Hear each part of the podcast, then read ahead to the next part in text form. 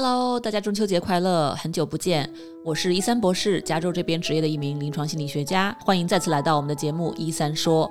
也不知道是因为经历了疫情，还是因为年纪越来越大，我和我周围的很多朋友都越来越多的开始关注养生这件事情。毕竟，如果没有好的身心健康，我们的事业、家庭和其他我们想要追求的梦想，也都会困难重重。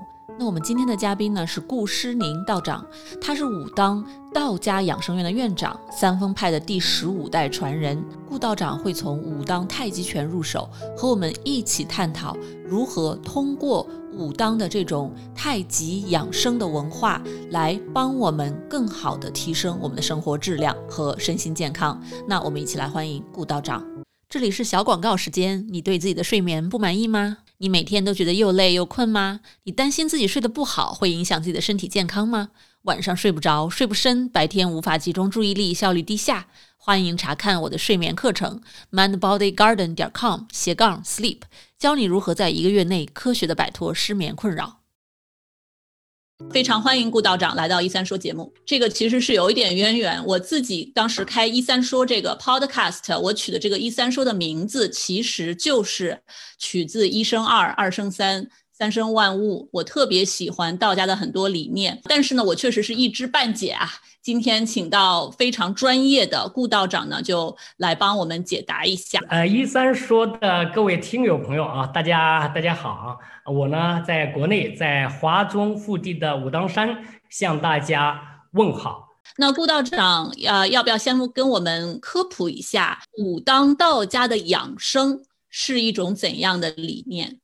嗯，武当山呢是位于华中。嗯，湖北省的西北部，它是中国有名的这个道教圣地。嗯，武当山它的主要的特点啊是什么呢？我们说，当然它有优美的自然风光啊，但是呢，在国内呢，有很多地方啊，黄山归来不看山呐，呃，和丽江山水甲天下呀，呃，有很多很漂亮的风景，张家界等等的哈。说的武术呢，呃，当然我们是武当功夫非常有名，但是我们也说了北从少林，南宗武当。呃，说到古建筑，它一九九四年呢，因为宏大的道教古建筑群列入世界文化遗产。呃，但是呢，在中国呢，我们一谈到古建筑啊，北京的紫紫禁城啊，山西的平遥古城啊，嗯，丽江古城啊等等的哈，都很有名。我不多说其他方面，我的意思就是说，谈到这刚才的每一点呢，在其他地方都会有类似的，但是在国内啊，呃，公认的呢，没有哪个地方像武当山这样啊，它集合了在优美的自然风光，呃，宏大的道教建筑群，嗯，这个道教的哲学，到这个道教或者说作为宗哲学宗教，然后呢，武术养生啊。还有道呃道教医药啊，道教音乐，像这么多的集合在一一起啊，是很难得一见的。就如同我们说了，某个人呐，他的综合素质呢非常高，这个可以说是武当山的啊，了解武当山的都知道，这是他最吸引人的一面。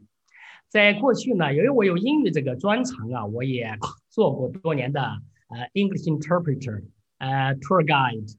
在带这个国外的人游览武当山，或者到武当山来游学，呃，做翻译的过程中呢，他们说的一句话呢，呃，令我呢非常感受我非常深啊，呃，某种程度上也是通过这个国外的游客呀，促使呢我呢做了一个非常大的一个重心转移呢，就是把英语呢和道家文化结合起来，呃，来呢，嗯，实现我的中国梦，可以这么讲啊。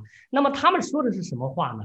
他们说。啊，This is real China I have dreamed to see，哈哈，这是我梦想中的，我想见到的中国哈。甚至还说中国的呃非常丰富的灿烂的历史呢，都在武当山。如果说武当山道教的这个文化，道家文化呀博大精深，在今天呢最被人们看好，可以说最闪亮的一块儿，被当代的人无论是什么种族、怎么什么肤色，大家共同看好的一个事情是什么呢？那就是养生。刚才呢，呃，一三呢说了，叫我科普一下这个道家养生。今天应该讲的养生是非常热的一个词哈。有的人说，嗯，现在大家都实行讲养生，其实以我之见呢，不能说现在时兴啊，现在是个潮流啊，是个时尚，应该说自古到今，人们都会对自己的生命关爱。谁不想活长一点？谁不想活活好一点呢？在哪个地方，人们都会说：“当然，我想活长一点，我活好一点呢。”实际上，养生就是这么回事儿啊。那我们今天走在这个城市的大街小巷，哈，养生这两个字啊，随处可见。但是你走近一看呢，可能是叫足浴，就是泡脚啊，也是养生啊。有的人呢，可能常于这个艾灸，有的人可能常于这个推拿按摩，他都后面加个养生。那么武当道家养生，医生的问问题呢，正在这里哈。道家养生它究竟是怎么回事？它和其他养生的高在哪里？它长在哪里啊？那这里呢，我们就有一句话叫，哎，下士养身，这个身呢是身体的身。中是养气啊，中是养气，中等的人是养气，上是养心。那道家养生在哪儿呢？道家养生啊，当然也包括所谓的下士这个身体的身，因为它也有很多肢体动作身。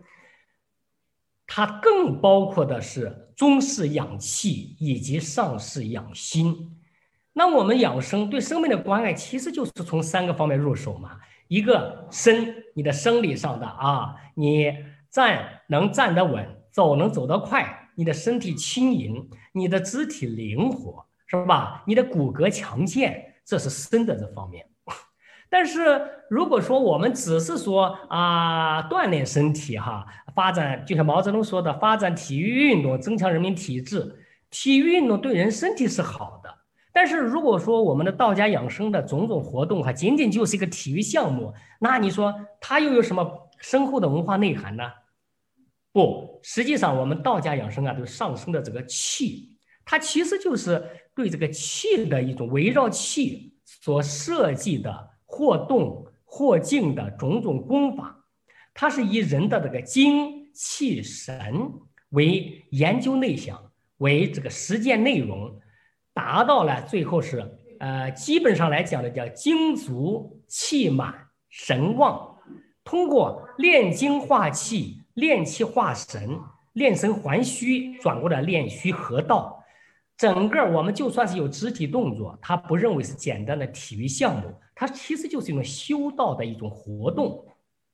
最终的目的呢，是达到我们的身啊，这个。身体方面哈得到了提高，哎，气我们的气感非常强，我们的气应该不说嗯不简单的说什么气感非常强，而是说了我们气啊最终是达到非常和和气。我们经常说和气生财，对我们一个人来讲呢，你的气和，而不是说。呃，不是和气，那就是这么回事儿那就可能是啊，你人呢喜欢生闷气啊，喜欢发怒啊，喜欢这个就是心态不平衡啊，呃，心里这个呃暗淡呐，呃，情绪低落呀，这都不是和气。我们道家养生修炼就是达到我们的气呢，达到非常和 harmonious，harmonious 是吧？最后一个上师养心。为什么要开个心呢？因为我们道家养生啊，我们这个中心的任务就是叫性命双修。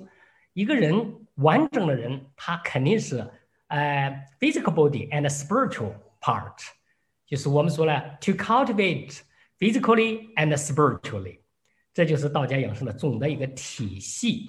所以我想，我应该回答了一三的问题。道家养生的一个特点是什么？它不同于我们市面上不同于一般的体育项目，不同于西方常见的哈的健身房的这个叫什么 workout，有很多这个金属的这个这个杠铃啊，可能来练出哇这这个大块的肌肉啊，或者就是那样的一种呃猛快。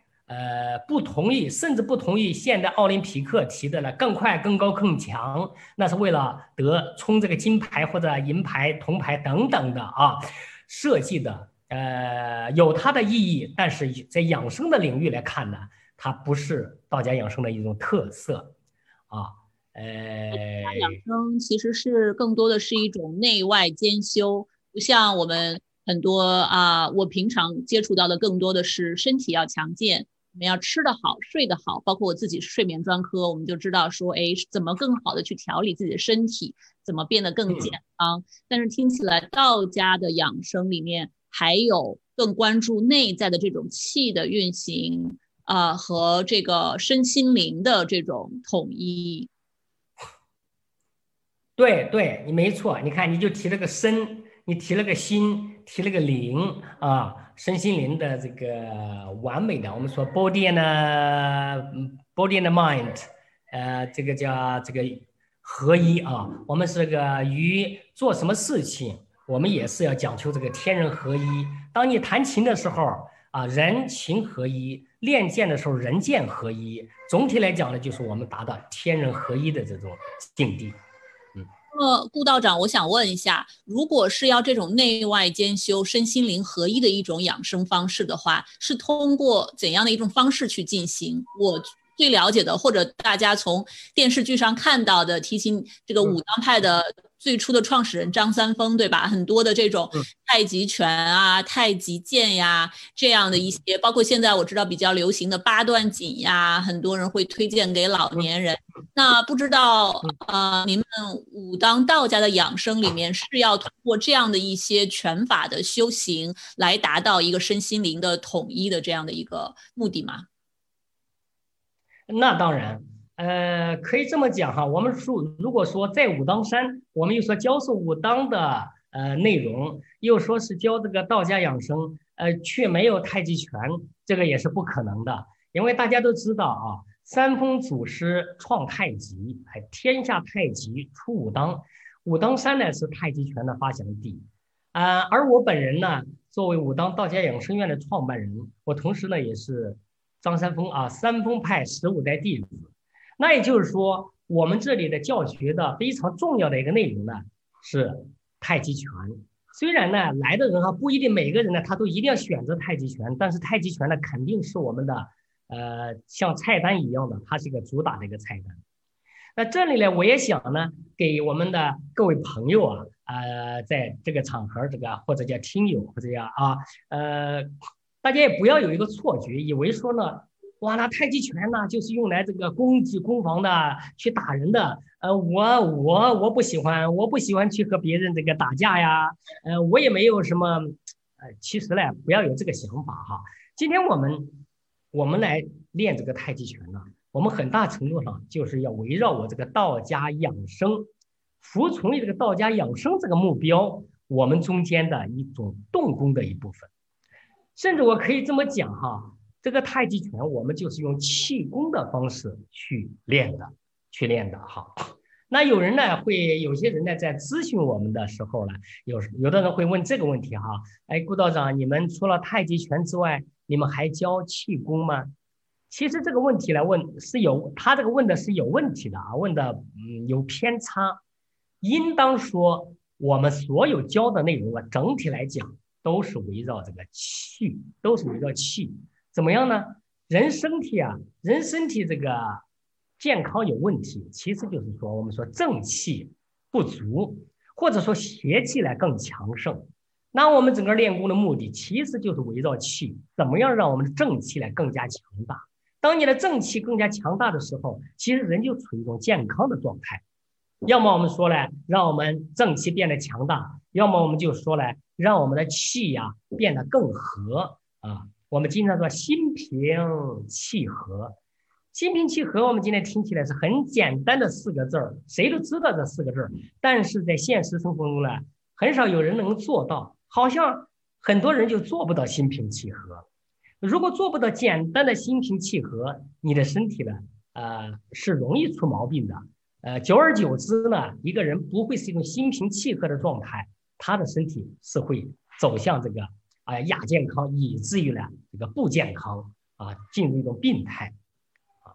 那刚才你提到的这个太极拳，那我们呃，我看你的问题里也有太极拳的好处。是的，这个太极拳的好处呢，我们是一定要讲清，而不是说呢，有的人描述太极拳的说哇，今天呢好多人练太极拳呢，呃，你问那我也练一下嘛，大家都练嘛。问他太极拳有什么好处呢？他也只是简单的说，嗯，呃，好像是看到别人都在练，都说好嘛。那我们必须要知道他为什么好，好，其实我们这个人呐，身体要健康，其实很容易的，不是那么难。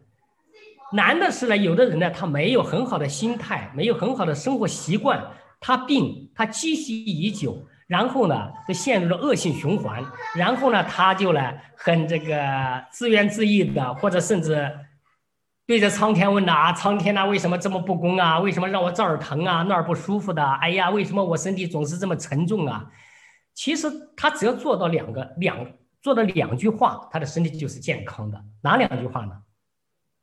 我一说出来就哇，这么简单呢，就是动起来，然后呢，静下来，动起来，静下来啊！我们来好好领会一下这句话，其实就是一动一静，这叫一阴一阳。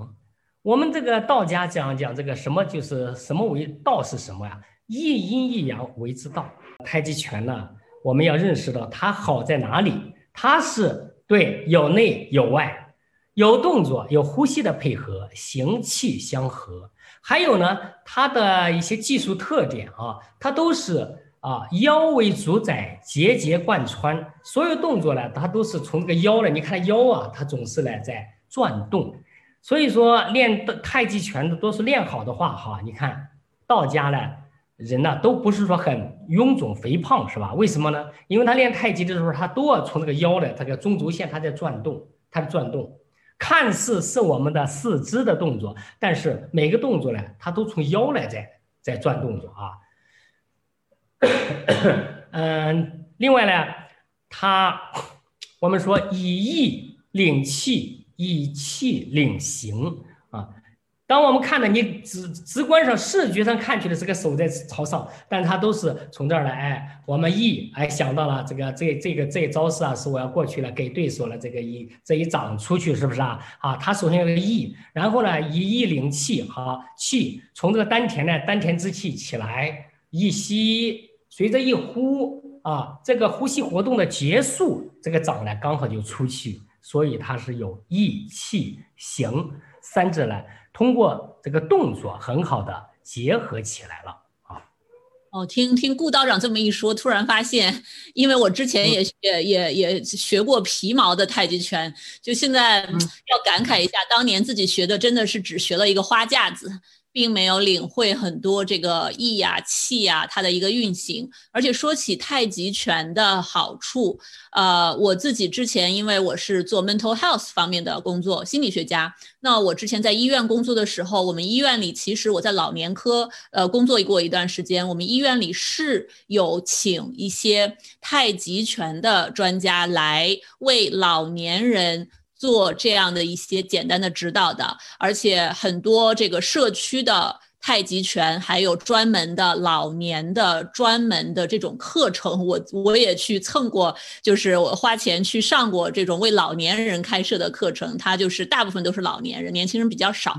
那我之前读过很多像哈佛医学院和一些顶级美国医学院的一些相关的研究，也发现太极拳对于我们的心理健康。也是有非常多的好处的。那像顾道长之前讲到的这种心平气和，对吧？这种所谓的动起来和静下来，呃，听起来简单。其实像我回顾一下，在心理治疗的过程中，有对很多来访者来讲，当他们的症状比较重的时候，确实不容易。那有一些比较这样比较柔和的啊，用气来运行的这样的一些动起来的方式，我也见到对一些老年人，尤其是包括对一些抑郁症的患者是有一定的好处的。所以我对这方面也是很感兴趣，还在想啊，尽可能的多读一些相关的文献。这几年在欧美这边相关的文献其实也是越来越多的。嗯嗯嗯嗯。那么，呃，说起这个，我就想问一下顾道长，那我们在听的听众们大部分啊，大家可能对呃道家的养生和太极拳不一定有非常精深的理解。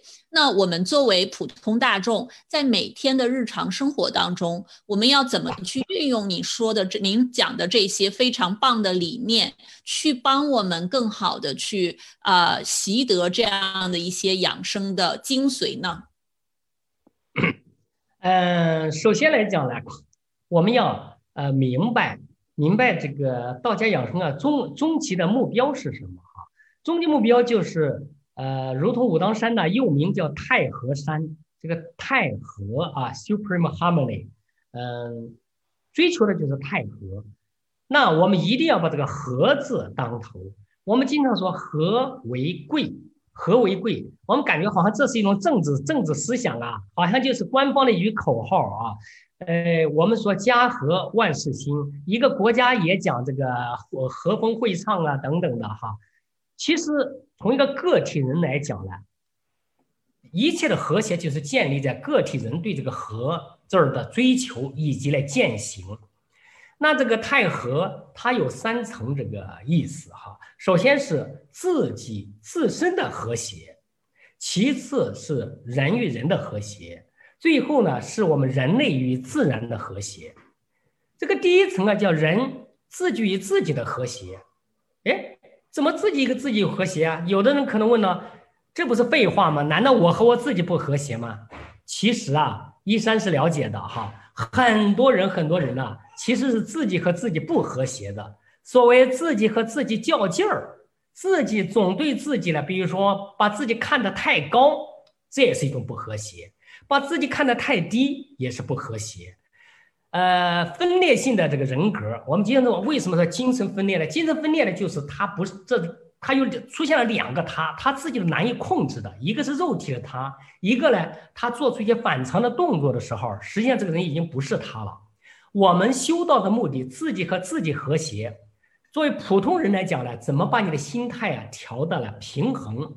比如说吧，你看啊，我现在在这儿坐着，我的心不是在这儿吗？哎，我们说心在这儿，这个心呢是要讲究这个平啊，心平是最重要的。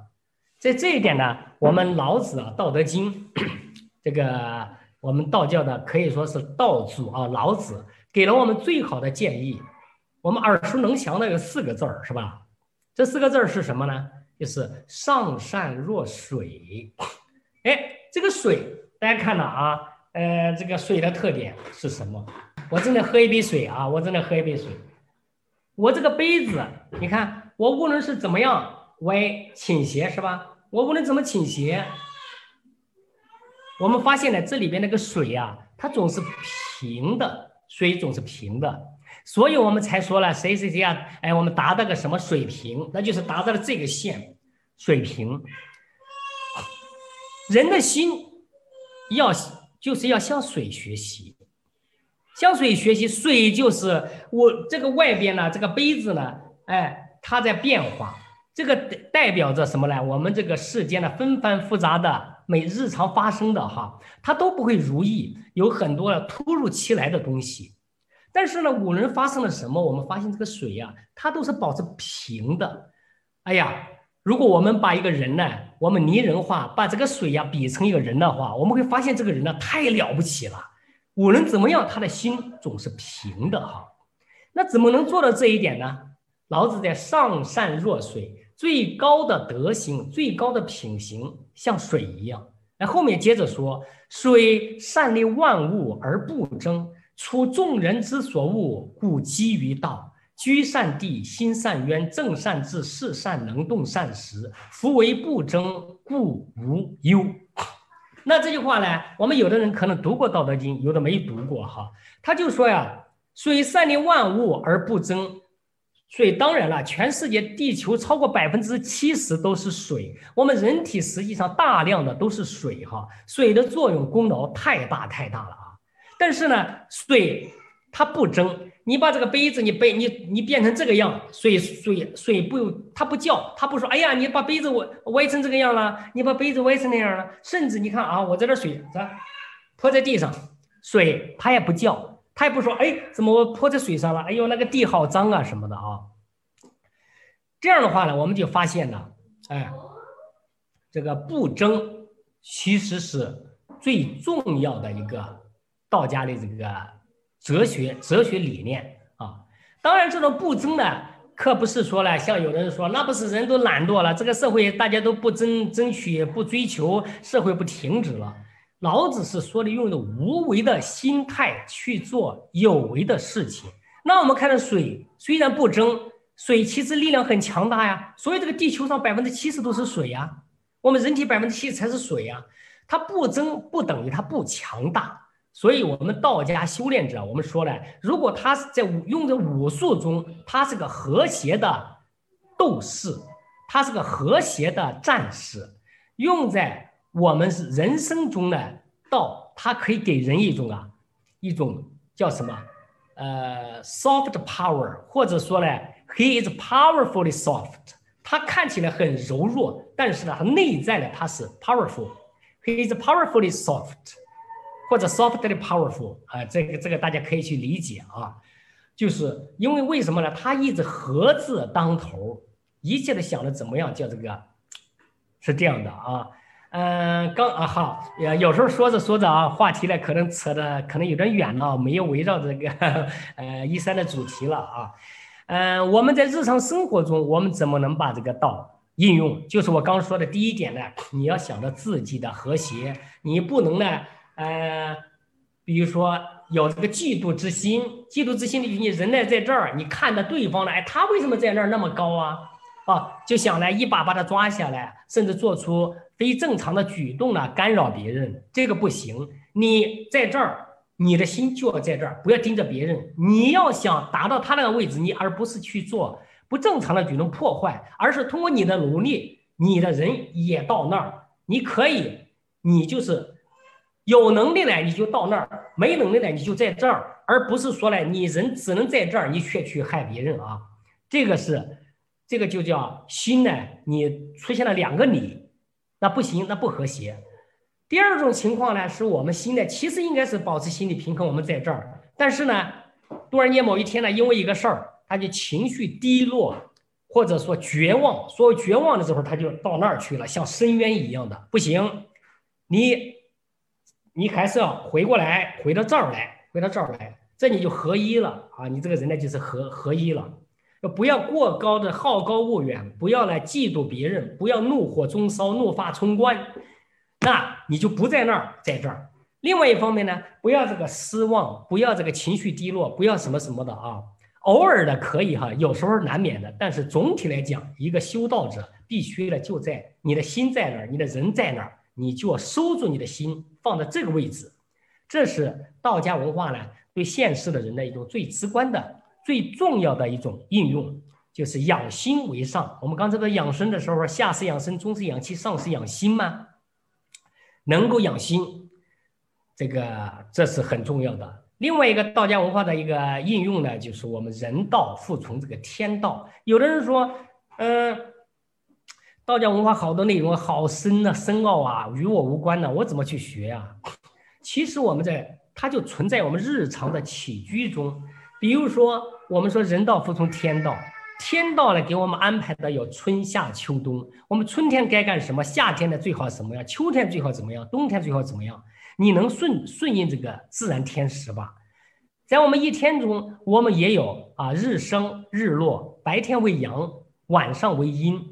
上帝或者说大自然已经这样安排了，我们看看有有没有多少人，有的人呢刚好相反，他搞颠倒了啊，阴阳搞颠倒了，时间长了，长此以往，你就像那类似的做足浴的、做泡泡脚的，哎，人们社会是需要，呃，他这也挣了钱，但是站在养生的角度呢，长期做那种工作，或者说这个夜总会里做那些干那活的人，千万不能干时间长，干时间长了，他的身体绝对是有问题的。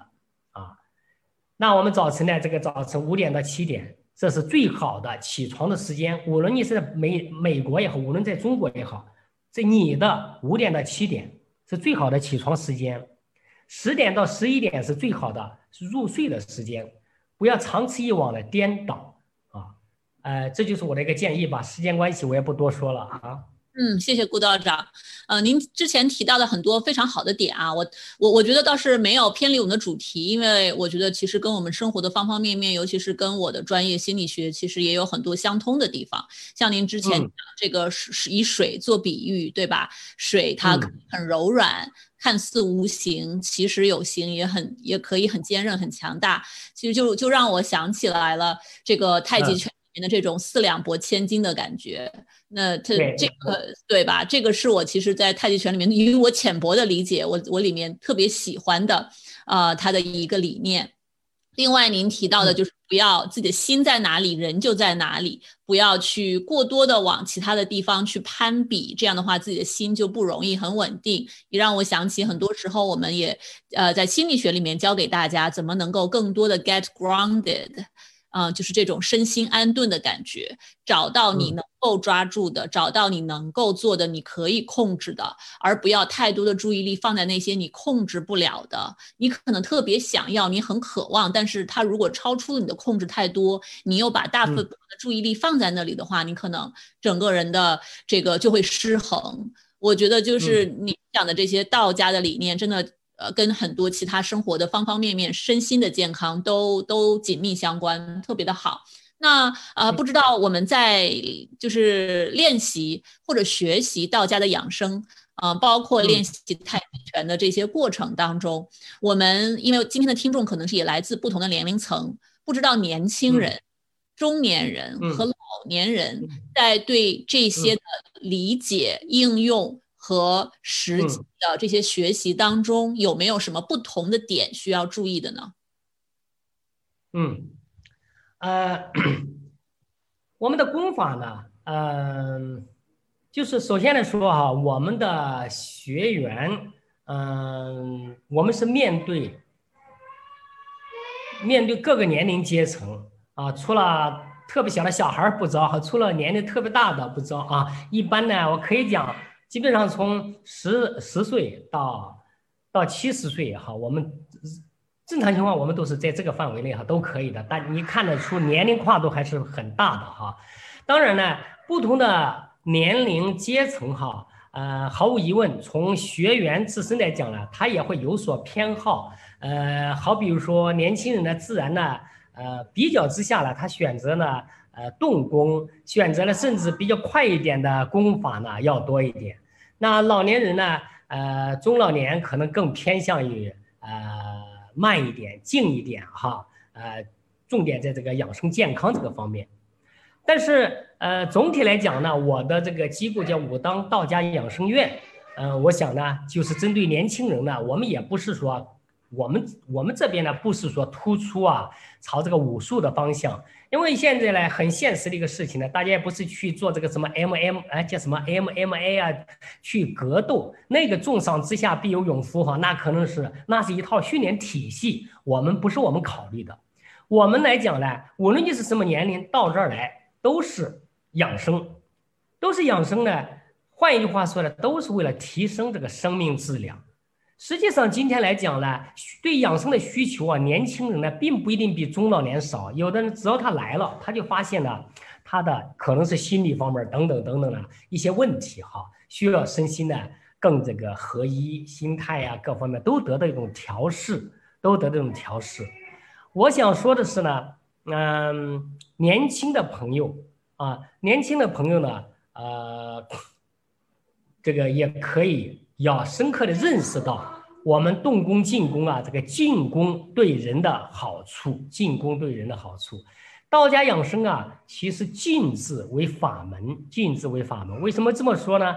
因为他认为啊，在这个静的过程中啊，人的气呢会会这个生气，会产生出更强的这个气。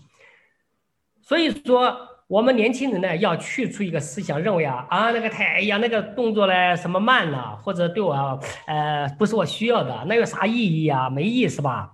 不是的哈，我们要上升到这个一个人生啊最重要的这个气，因为其实都是人活一口气，咱们东方人，咱们中国人都知道人活一口气这个说法哈，哎还真是的，在道家养生来讲呢，根本来讲它就是这么回事儿哈，就是人活一口气。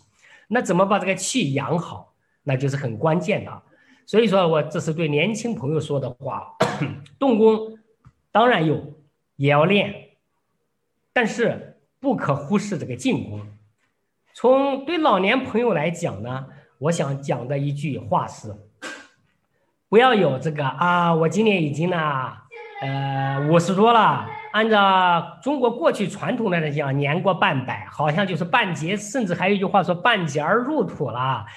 不要有这种悲观的情绪，在道家养生中，我们说道不延寿，道不延寿是什么意思呢？他几乎都忘掉了这个自然的年龄哈，他进入修炼的状态。我们说修道修道，最终呢，我们说得道。什么叫得道啊？道是什么呀？道无形无相，无始无终，你已经与天地万物融为一体。当你与天地融为一体的时候，它就无所谓生，无所谓死，无所无无所谓来，无所谓去，你就已经得到这个大道了哈。所以说，道家养生啊，道家修炼呢，会给人这样一种啊信心，一种鼓舞鼓舞。而我们呢，就要按照这个道的指引的指引的方向，让我们的生命质量得到提高。嗯。谢谢顾顾道长的鼓励啊！我觉得在听我们节目的听众们也可以考虑怎么去，不管是把这些理念融合进自己的生活中也好，还是去学习相应的这种进攻或者动功也好。呃，因为像我自己观察到，我父母，呃，他们年纪大了之后，好像越来越多的开始关注这些进攻的一些练习。之前他们。呃，去年疫情 Stack 在美国的时候，也是几乎天天有坚持在做这样的一些进攻的，我我也不知道算不算进攻啊，就是八段锦和太极拳啊的一些练习，在我看来是很静的，因为它很慢，对吧？对，主要是动静的配合。欢迎关注顾道长的网站，就是这个 Toyest Wellness 点 online，嗯。之后也会放在我们的 Facebook 和这个 Podcast 节目的下方，大家在收听和收看节目回放的时候呢，都能够直接看到顾道长他们这个武当道学呃养生院的这个啊这个网站的链接，里面有很多很多的资源。武当道家养生院，嗯，OK。好的，非常感谢顾道长的时间啊，也感谢您为我们科普这么优秀的传统的道学的文化和养生的理念。我真的觉得是对我们的身心灵，对吧？对于我们的身体健康、心灵的健康，整个啊有非常多的这样的一个促进的作用和可以引起我们很多的思考和链接。好，谢谢顾道长。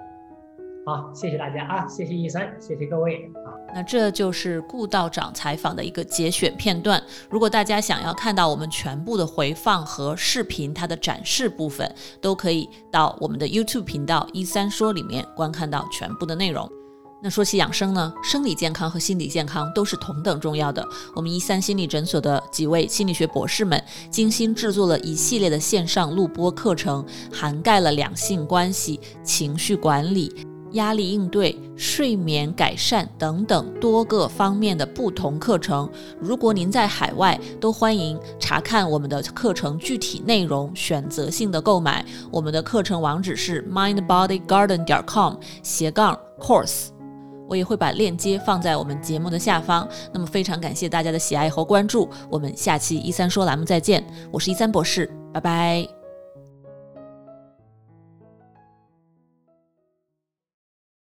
如果你饱受失眠的困扰，我保证这个方法会对你有帮助的，哪怕只是帮你多睡几个晚上的好觉，也是件好事儿。过去这么多年里，我的这套课程和方法帮助了全球很多的华人，治好了他们的失眠。所以呢，我对这套方法是非常的有信心。如果你或者你认识的人受到了失眠的困扰，欢迎查看我的线上失眠治疗课程，mindbodygarden 点 com 斜杠 sleep。